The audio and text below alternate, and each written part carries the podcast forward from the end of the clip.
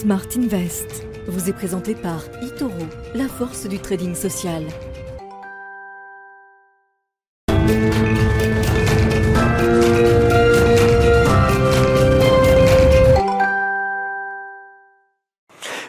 Tous et bienvenue dans Smart Invest. Nous voilà partis pour le deuxième épisode de ce programme d'apprentissage pensé par Bismart et Itoro pour vous aider à faire vos premiers pas sur les marchés financiers. Et au sommaire de cette édition, nous reviendrons bien sûr sur euh, les choix d'investissement de nos quatre participants. Nous aurons même le plaisir d'accueillir sur le plateau de Smart Invest Marie-France Pedroni afin de recueillir ses euh, premières impressions en matière d'investissement sur les marchés financiers.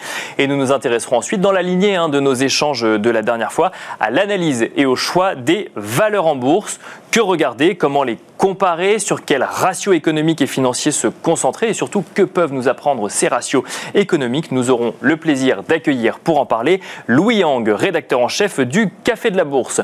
Mais comme l'analyse fondamentale ne suffit pas, nous tenterons également de comprendre comment l'analyse technique, cette fois-ci, peut donner des indications sur le comportement boursier des valeurs ou des actifs. Et pour cela, nous aurons le plaisir de recevoir dans la dernière partie de Smart Invest Daniel Cohen de Lara, président de l'AFAT, l'Association française des analystes techniques. Je suis ravi de vous retrouver tout de suite pour euh, avancer ensemble dans vos premiers pas sur les marchés financiers. Et dans un instant, nous accueillons Antoine Fraisse-Soulier.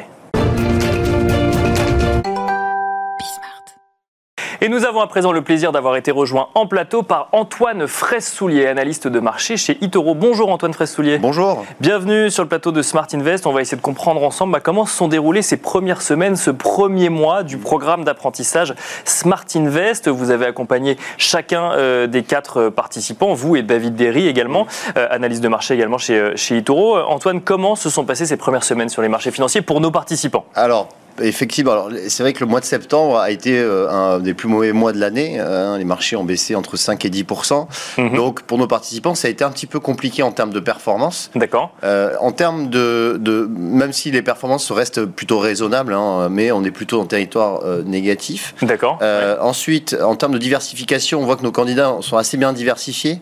Euh, on le voit euh, notamment euh, avec Marie-France Pedroni, hein, qui a investi euh, dans les actions, dans les matières premières, dans les indices et également dans les, dans les ETF et les crypto-monnaies. D'accord, ouais, donc là, il y a une vraie diversification. Une vraie. Euh, on a aussi une stratégie euh, uniquement ETF pour euh, Mathieu Ilouz, euh, mais ETF très bien répa- euh, réparti en termes de zone géographique. D'accord, On ouais. est sur euh, Europe, US, marché émergent, et en termes de, de, de secteur, bon, secteur défensif, santé, immobilier, etc. Pour Mathieu Stéphanie, on a une, comment dire, une- un investissement quasiment total du portefeuille. D'accord. Oui, parce qu'on rappelle que donc c'est de l'argent virtuel, hein, mais on a on a quoi On a euh, 100, 100 000 dollars, si je dis 100 pas 000 de bêtises. Virtuellement sur le portefeuille. Euh, donc voilà, c'est une somme assez conséquente. Et là, et donc effectivement, de- sur le portefeuille de, de Mathieu Stéphanie, presque tout a été investi sur le mois de septembre. Voilà, alors c'est celui qui a le plus investi en- sur les marchés. Donc 90% de son portefeuille ont été investis sur, sur les marchés. On est en moyenne entre 30 et 60% pour les autres candidats. Donc euh, euh, D'accord, a ouais. plus de marge de manœuvre pour, pour le reste de, de la compétition. Euh, voilà tout ce qu'on peut dire. Ensuite, Flavie, par exemple, Fla- Flavie Voyer, elle investit uniquement sur les sociétés technologiques. Donc elle investit sur ouais. Netflix, Tesla ou DocuSign. Donc on voit quand même des, euh, des- des stratégies différentes se dessiner, euh, certaines très, très axées sur les thématiques, euh, donc comme ce que vous nous disiez pour Flavie Voyer, euh, qui, qui peuvent être intéressées par certaines thématiques ou envie de creuser sur certaines thématiques, ou alors à l'inverse, des stratégies très diversifiées comme Marie-France Pedroni, où là on va aller chercher un peu des mouvements de marché différents et éviter d'être emmené dans un sens ou dans un autre en fonction de ce que peuvent décider les oui. marchés. Oui, oui, effectivement, c'est vrai que le- la diversification, euh, c'est un très bon moyen justement pour pas subir euh, le- la baisse d'un seul marché. Et euh, c'est vrai que Marie-France, que vous allez recevoir juste, Juste après, elle sera juste après sur le plateau, effectivement. a un ouais. portefeuille très diversifié et c'est pour cela que elle a notamment une performance qui, qui, est, qui est très correcte hein, puisqu'elle est quasiment à l'équilibre et, et surtout aussi elle s'est diversifiée dans le, dans le luxe, dans le secteur des boissons avec Coca-Cola ou dans l'IT aussi. donc voilà, donc on a, on a une stratégie qui est bien diversifiée, qui, donne ses résultats, qui porte ses fruits, en tout cas sur ce premier mois de, de compétition. Est-ce que vous avez noté des difficultés particulières sur le premier mois du programme d'apprentissage quand on s'y connaît peu sur les marchés financiers et qu'on doit procéder à des choix d'investissement? Alors, il y a eu euh, une difficulté, effectivement, c'est euh, la mise, la, le déclenchement de stop loss. D'accord. Euh, pour donc un candidat, justement, ce stop loss avait été paramétré automatiquement par la plateforme et donc le candidat n'était pas au courant, n'avait pas, ne s'était pas, n'avait pas, pas aperçu de, Bien sûr, stop loss. Donc, ceux qu'on l'a pas encore mentionné dans l'émission, le stop loss, donc ça a été un apprentissage en pratique. Exactement. Et du coup, donc la position a été stoppée, notamment sur l'or.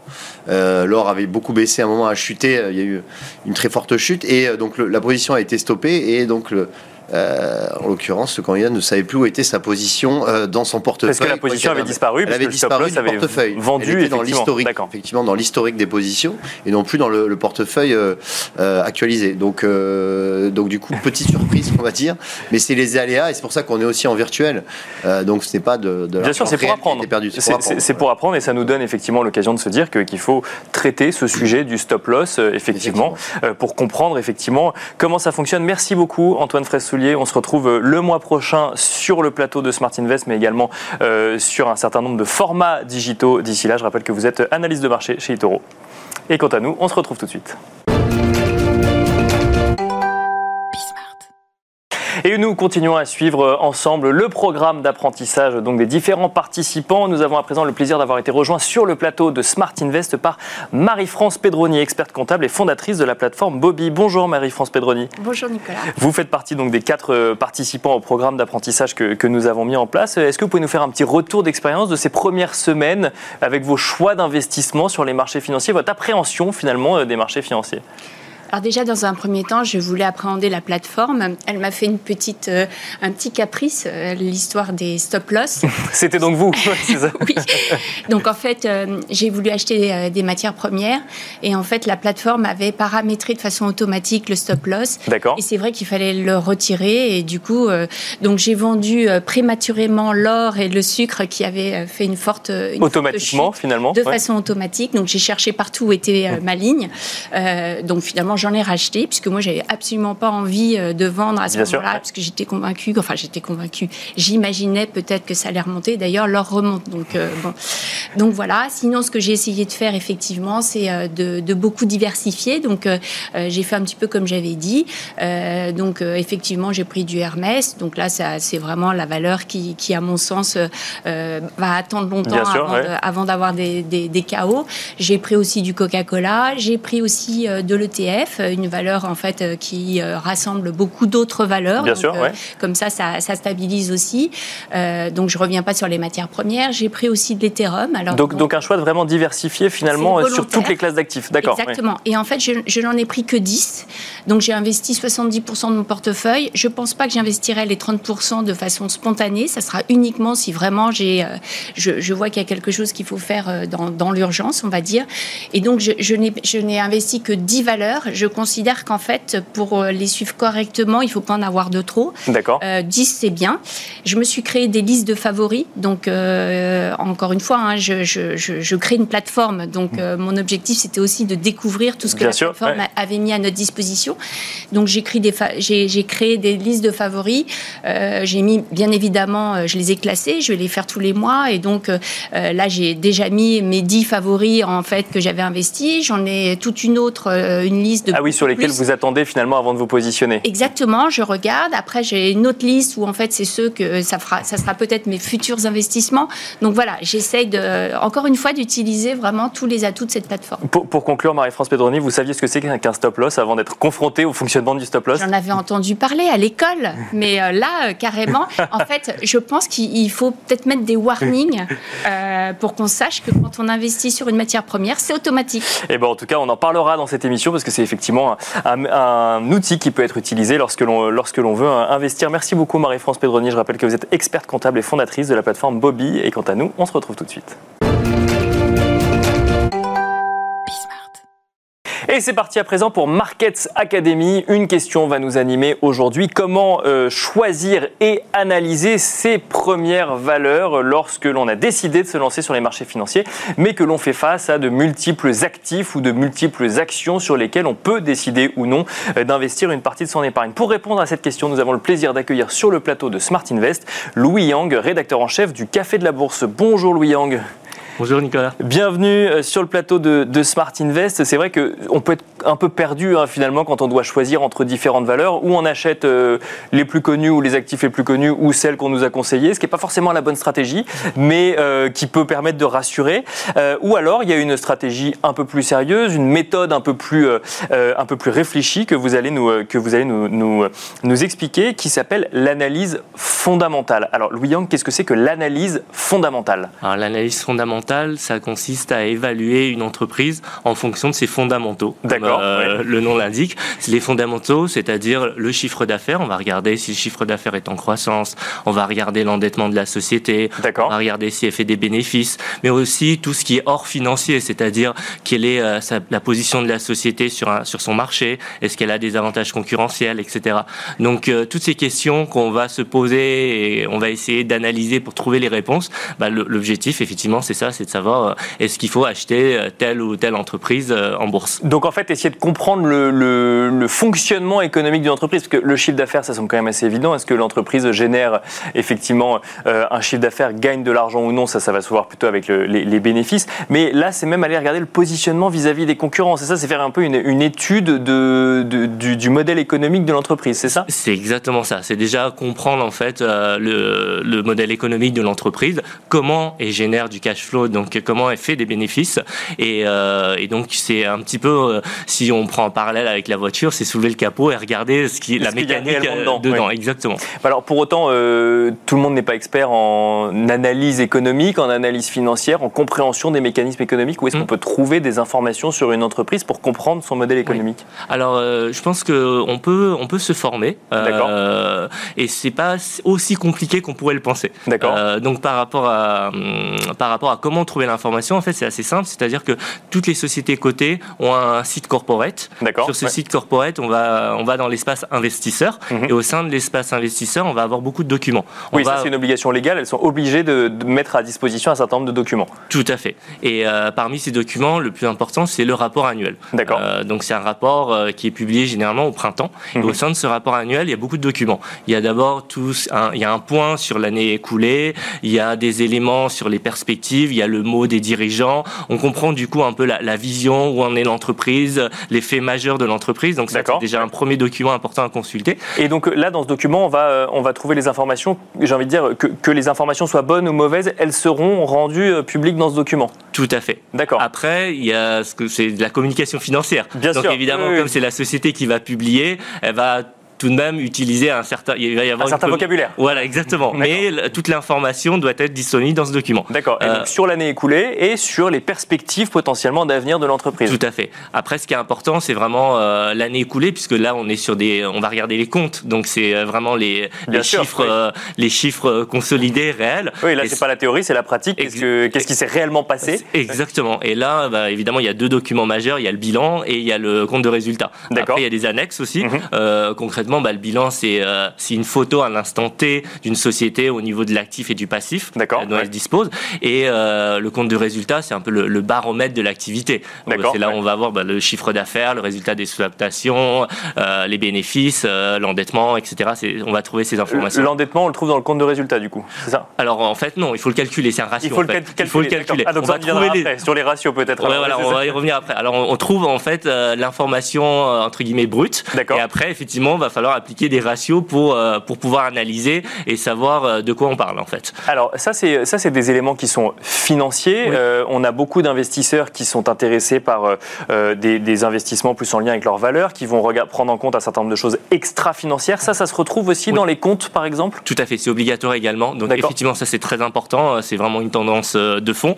on a envie aussi d'investir selon nos valeurs. Donc on va regarder justement ces critères extra-financiers qui vont lier à l'environnement, à, l'impact sur la société, à la gouvernance de l'entreprise, à la, au fonctionnement en fait de la communication, des faits majeurs que la, la société aurait réalisés. Donc ça, c'est dans le, rapport annuel, hein, pardon, pas dans les comptes, mais dans le rapport non, non, annuel. Exactement, Les comptes se trouvent dans le rapport annuel et ces engagements extra-financiers ou ces critères extra-financiers également dans le rapport annuel. Tout à fait. C'est les responsabilités environnementales et sociétales de la, de la société. Et évidemment, il va y avoir aussi d'autres euh, d'autres éléments euh, disponibles. Donc, euh, j'invite tout investisseur à aller consulter l'espace investisseur de, des entreprises cotées et, et à suivre ces éléments-là, en sachant qu'il y a d'autres. Là, c'est le rapport annuel. Donc, il y a d'autres éléments peut-être ou d'autres documents qu'on peut D'autres documents trimestriels généralement, parce que chaque société va annoncer les le, chiffre d'affaires du, du, trimestre, écoulé. Trimestre, Exactement. Donc ça, c'est des des mini temps forts au cours de l'année qui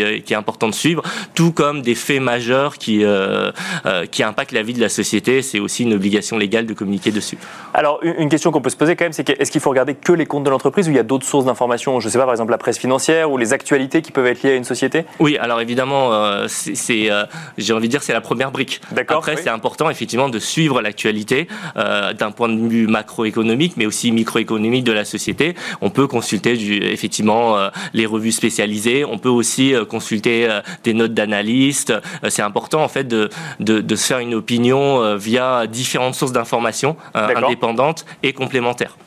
Alors, vous l'avez rapidement mentionné tout à l'heure quand on parlait d'endettement, euh, il y a des ratios qui existe. Alors qu'est-ce qu'un ratio et en quoi ça peut aider à la prise de décision dans le choix d'une valeur plutôt qu'une autre? Alors un ratio en fait ça va être euh, c'est une division, c'est-à-dire qu'on va prendre deux, deux éléments et on va on va obtenir un, chiffre qui va nous permettre de, de comparer. Je pense que c'est important de pour un investisseur débutant de, de ne pas paniquer et de ne pas essayer d'être le plus exhaustif possible ou de connaître le plus de, de ratios financiers possible. Je pense que l'important c'est de savoir euh, quel ratio euh, rentre dans ma stratégie d'investissement parce qu'il en existe beaucoup Oui, il, en, existe énormément. je pense que si on fait un stock picking, c'est-à-dire une sélection euh, d'actions, c'est ce dont on parle depuis le début, c'est vraiment les actions, hein, effectivement, Exactement. ces actifs-là. Exactement, c'est important de définir sa stratégie. Par exemple, je prends un exemple, si on cherche euh, euh, à investir dans des valeurs de croissance, mhm. bah, à ce moment-là, on va regarder la croissance d'année en année du chiffre d'affaires. Oui, d'accord. Donc ça, ça, paraît évident, mais on va plutôt regarder un ratio de ce type-là.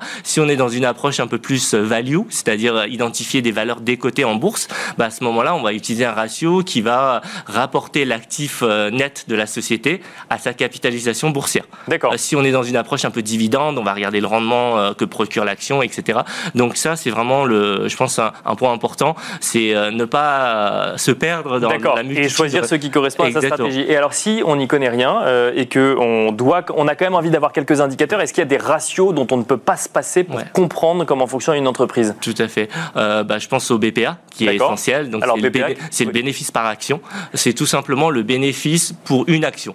Parce que si on compare des bénéfices de sociétés qui ont un nombre d'actions différentes, ben, c'est compliqué. On, compare un peu des, carottes et des choux. D'accord. ah oui, donc au moins là, ça fait un, référentiel. C'est-à-dire que pour une, à une action euh, égale, voilà le bénéfice service Exactement. sur l'autre. Du coup, on peut comparer différentes actions. Après, il y a un autre ratio qui est très connu aussi, et qui est le PER, le, le Price Earning Ratio, qui va, euh, qui lui va calculer, enfin va permettre euh, d'identifier la valorisation en bourse des bénéfices d'une société. D'accord. Donc, euh, donc du coup, en fait, c'est euh, on va prendre la, capitalisation boursière de la société et on va le rapporter au bénéfice total de, de la société. Donc ça, ça permet d'identifier quoi Ça une société sous-cotée ou sur-cotée euh Exactement. Ça va, alors attention, oui, ça va permettre d'identifier ça, mais attention encore une fois à pas comparer ce qui est pas comparable. C'est-à-dire que si on est sur des secteurs différents, des entreprises avec des modèles économiques différents, bah, leurs PER vont varier. Donc c'est pas parce qu'une société va avoir un PER élevé que c'est forcément une mauvaise chose et qu'elle est trop chère. Donc il faut comparer au sein du secteur et même au sein d'un secteur, il faut vraiment identifier des entreprises qui ont des modèles économiques similaires.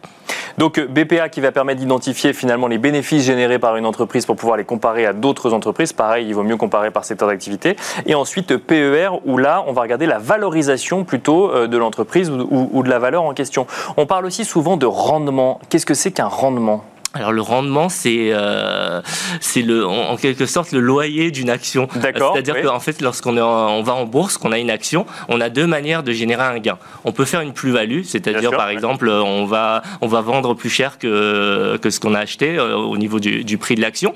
Et après, on peut aussi toucher un dividende. Mhm. euh, donc les dividendes, je rappelle, c'est une part de bénéfice que l'entreprise a décidé de euh, de verser en assemblée générale. Il y, a, la part de décision, donc c'est pas à confondre avec le BPA par exemple. Oui, exactement. Exactement. C'est deux choses différentes. C'est deux choses différentes, tout à fait. Et donc le dividende, ben, si on le rapporte euh, au cours de bourse, ben, ça va donner le rendement. Donc concrètement, en détenant cette action, je vais pouvoir toucher euh, tant de loyers via, via cette action. Donc c'est tout simplement ça le, le, rendement. Donc, donc le rendement, effectivement, c'est euh, un, un, terme différent pour regarder effectivement le, le, gain que je vais pouvoir avoir grâce à la politique de dividende de l'entreprise. C'est tout à fait ça.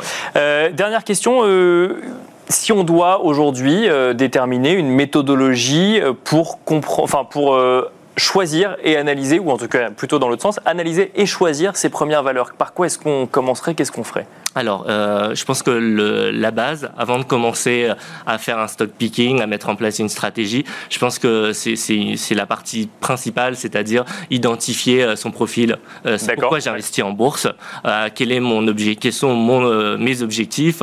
Quel est mon horizon de placement? Quels les risques je suis prêt à prendre? Donc ça, c'est vraiment la, la, première brique. Au tout départ, identifier ça. Et en fonction de ça, après, on peut mettre en place des stratégies de sélection d'actions. J'en parlais tout à l'heure, on peut avoir une approche où on préfère les valeurs growth, c'est-à-dire les valeurs de croissance, qui sont des euh, modèles économiques assez innovants, qui vont être disruptifs, qui vont, qui sont un peu l'avenir, mais en même temps qui vont généralement pas générer de bénéfices. Après, on a des valeurs euh, value qui sont un peu mal alors, aimées. Du coup, pourquoi on y va sur ces growth pour euh, une, une, perspective de valorisation plus élevée et donc avec l'idée de revendre plus cher que ce qu'on aura acheté Exactement, c'est tout à fait ça. On est dans une idée de plus-value, exactement. après, on peut avoir effectivement une approche un peu plus dividende où là on va aller euh, sur des, des, entreprises plus matures qui ont, euh, qui, ont, qui, qui, ont une rentabilité, qui ont un rendement, et on va pouvoir toucher des coupons, donc des dividendes, à une fréquence euh, annuelle ou trimestrielle en fonction, en fonction des sociétés. l'approche value, qu'est-ce que c'est du coup? Alors l'approche value, c'est une approche qui consiste à aller identifier des sociétés qui sont sous-cotées en bourse. C'est-à-dire que on va aller regarder les comptes de la société, on va identifier tout son actif net et on, et on va regarder si la valeur réelle patrimoniale de la société est, euh, est bien valorisée en bourse ou pas. Si elle est mal valorisée, ça veut dire que les marchés financiers euh, sous-cotent cette, euh, cette entreprise. Et donc, l'approche value, c'est d'aller investir dans ce type de société. Mais attention, c'est pas parce qu'une valeur est sous-cotée qu'elle va forcément être réajustée à la hausse. Euh, et à quel moment est-ce qu'elle va être réajustée à la hausse? Donc ça, c'est... C'est tout le sujet d'analyser, de, de, justement. C'est qu'après, il y a une part de, conviction aussi de l'investisseur quand il, quand il va sur, sur les marchés financiers. Et personne n'est capable de prédire à quoi ressemblera le cours d'une action ou l'évolution des marchés, euh, des marchés financiers demain. Merci beaucoup, Louis Yang, d'être venu sur le plateau de Smart Invest. Je rappelle que vous êtes rédacteur en chef du Café de la Bourse. Merci. Et quant à nous, on se retrouve tout de suite pour parler maintenant analyse technique. Et nous nous retrouvons à présent donc dans Tendance et Figure. Après avoir évoqué l'analyse fondamentale, nous allons maintenant nous intéresser à l'analyse technique dans le choix de ces valeurs. Et pour cela, nous avons le plaisir de recevoir sur le plateau de Smart Invest Daniel Cohen de Lara. Bonjour Daniel Cohen de Lara. Bonjour Nicolas. Bienvenue sur le plateau de Smart Invest. Vous êtes président de l'AFAT, l'Association française des analystes techniques, et vous êtes également associé chez Next Momentum. Une question, euh, Daniel Cohen de Lara. On a entendu dans la partie précédente euh, l'analyse fondamentale dans le choix des valeurs. Est-ce que l'analyse technique peut elle aussi permettre de faire son choix? Entre plusieurs valeurs c'est un excellent outil. D'accord.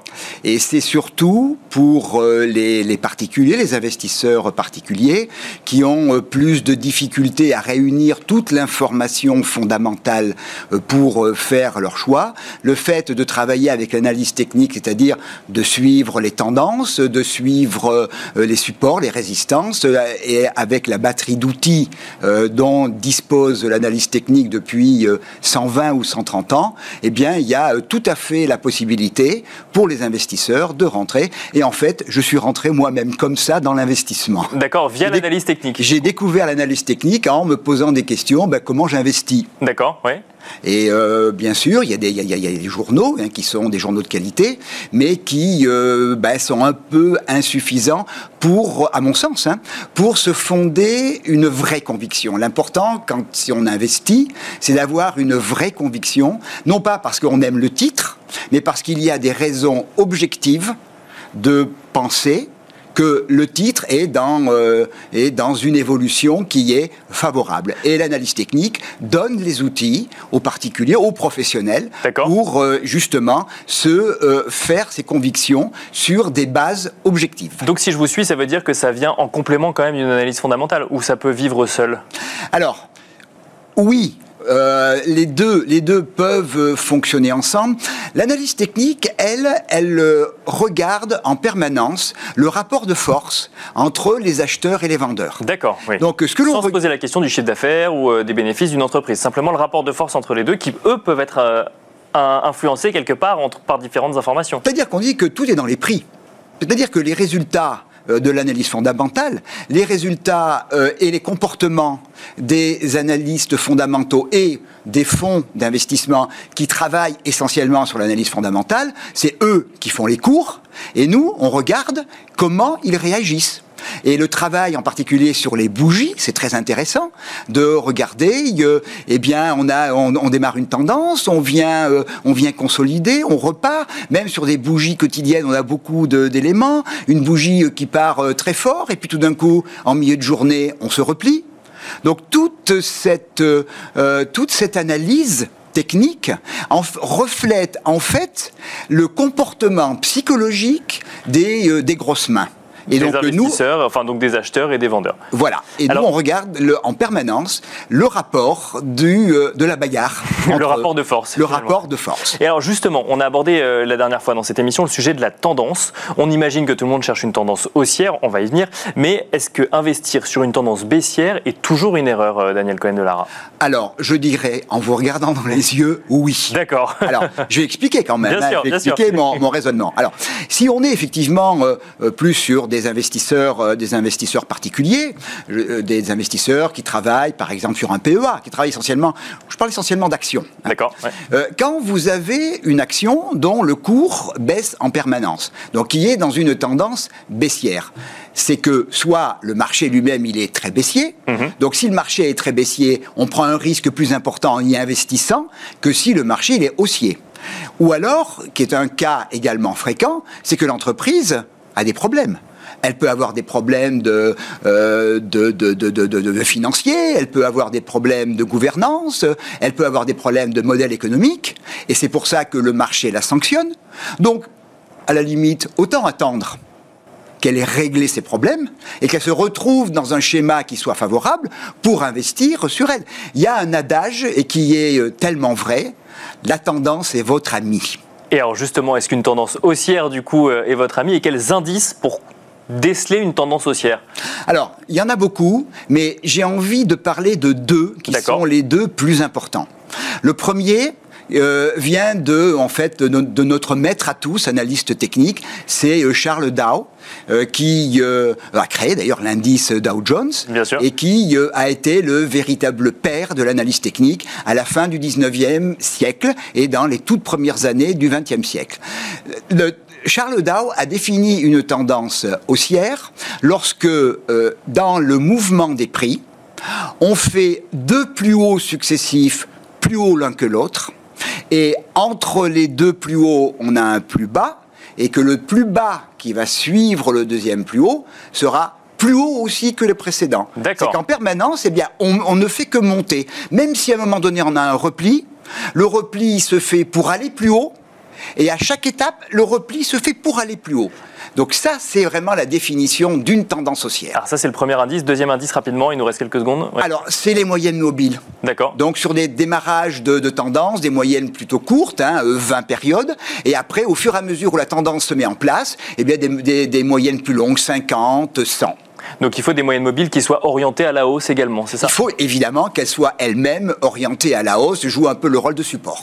Merci beaucoup Daniel Cohen de Lara. Je rappelle que vous êtes président de l'AFAT, l'Association française des analystes techniques et associé chez Next Momentum. Merci à vous de nous avoir suivis. On vous rappelle que vous pouvez retrouver sur Bismart tous les formats dédiés hein, à ce programme d'apprentissage et notamment les points clés à retenir pour chacun des formats euh, en plateau euh, qui vous sont proposés par euh, Antoine et David de chez Itoro qui encadrent ce programme d'apprentissage, mais les choix des participants semaine après semaine. Et on se retrouve le mois prochain. Smart Invest vous a été présenté par Itoro, la force du trading social.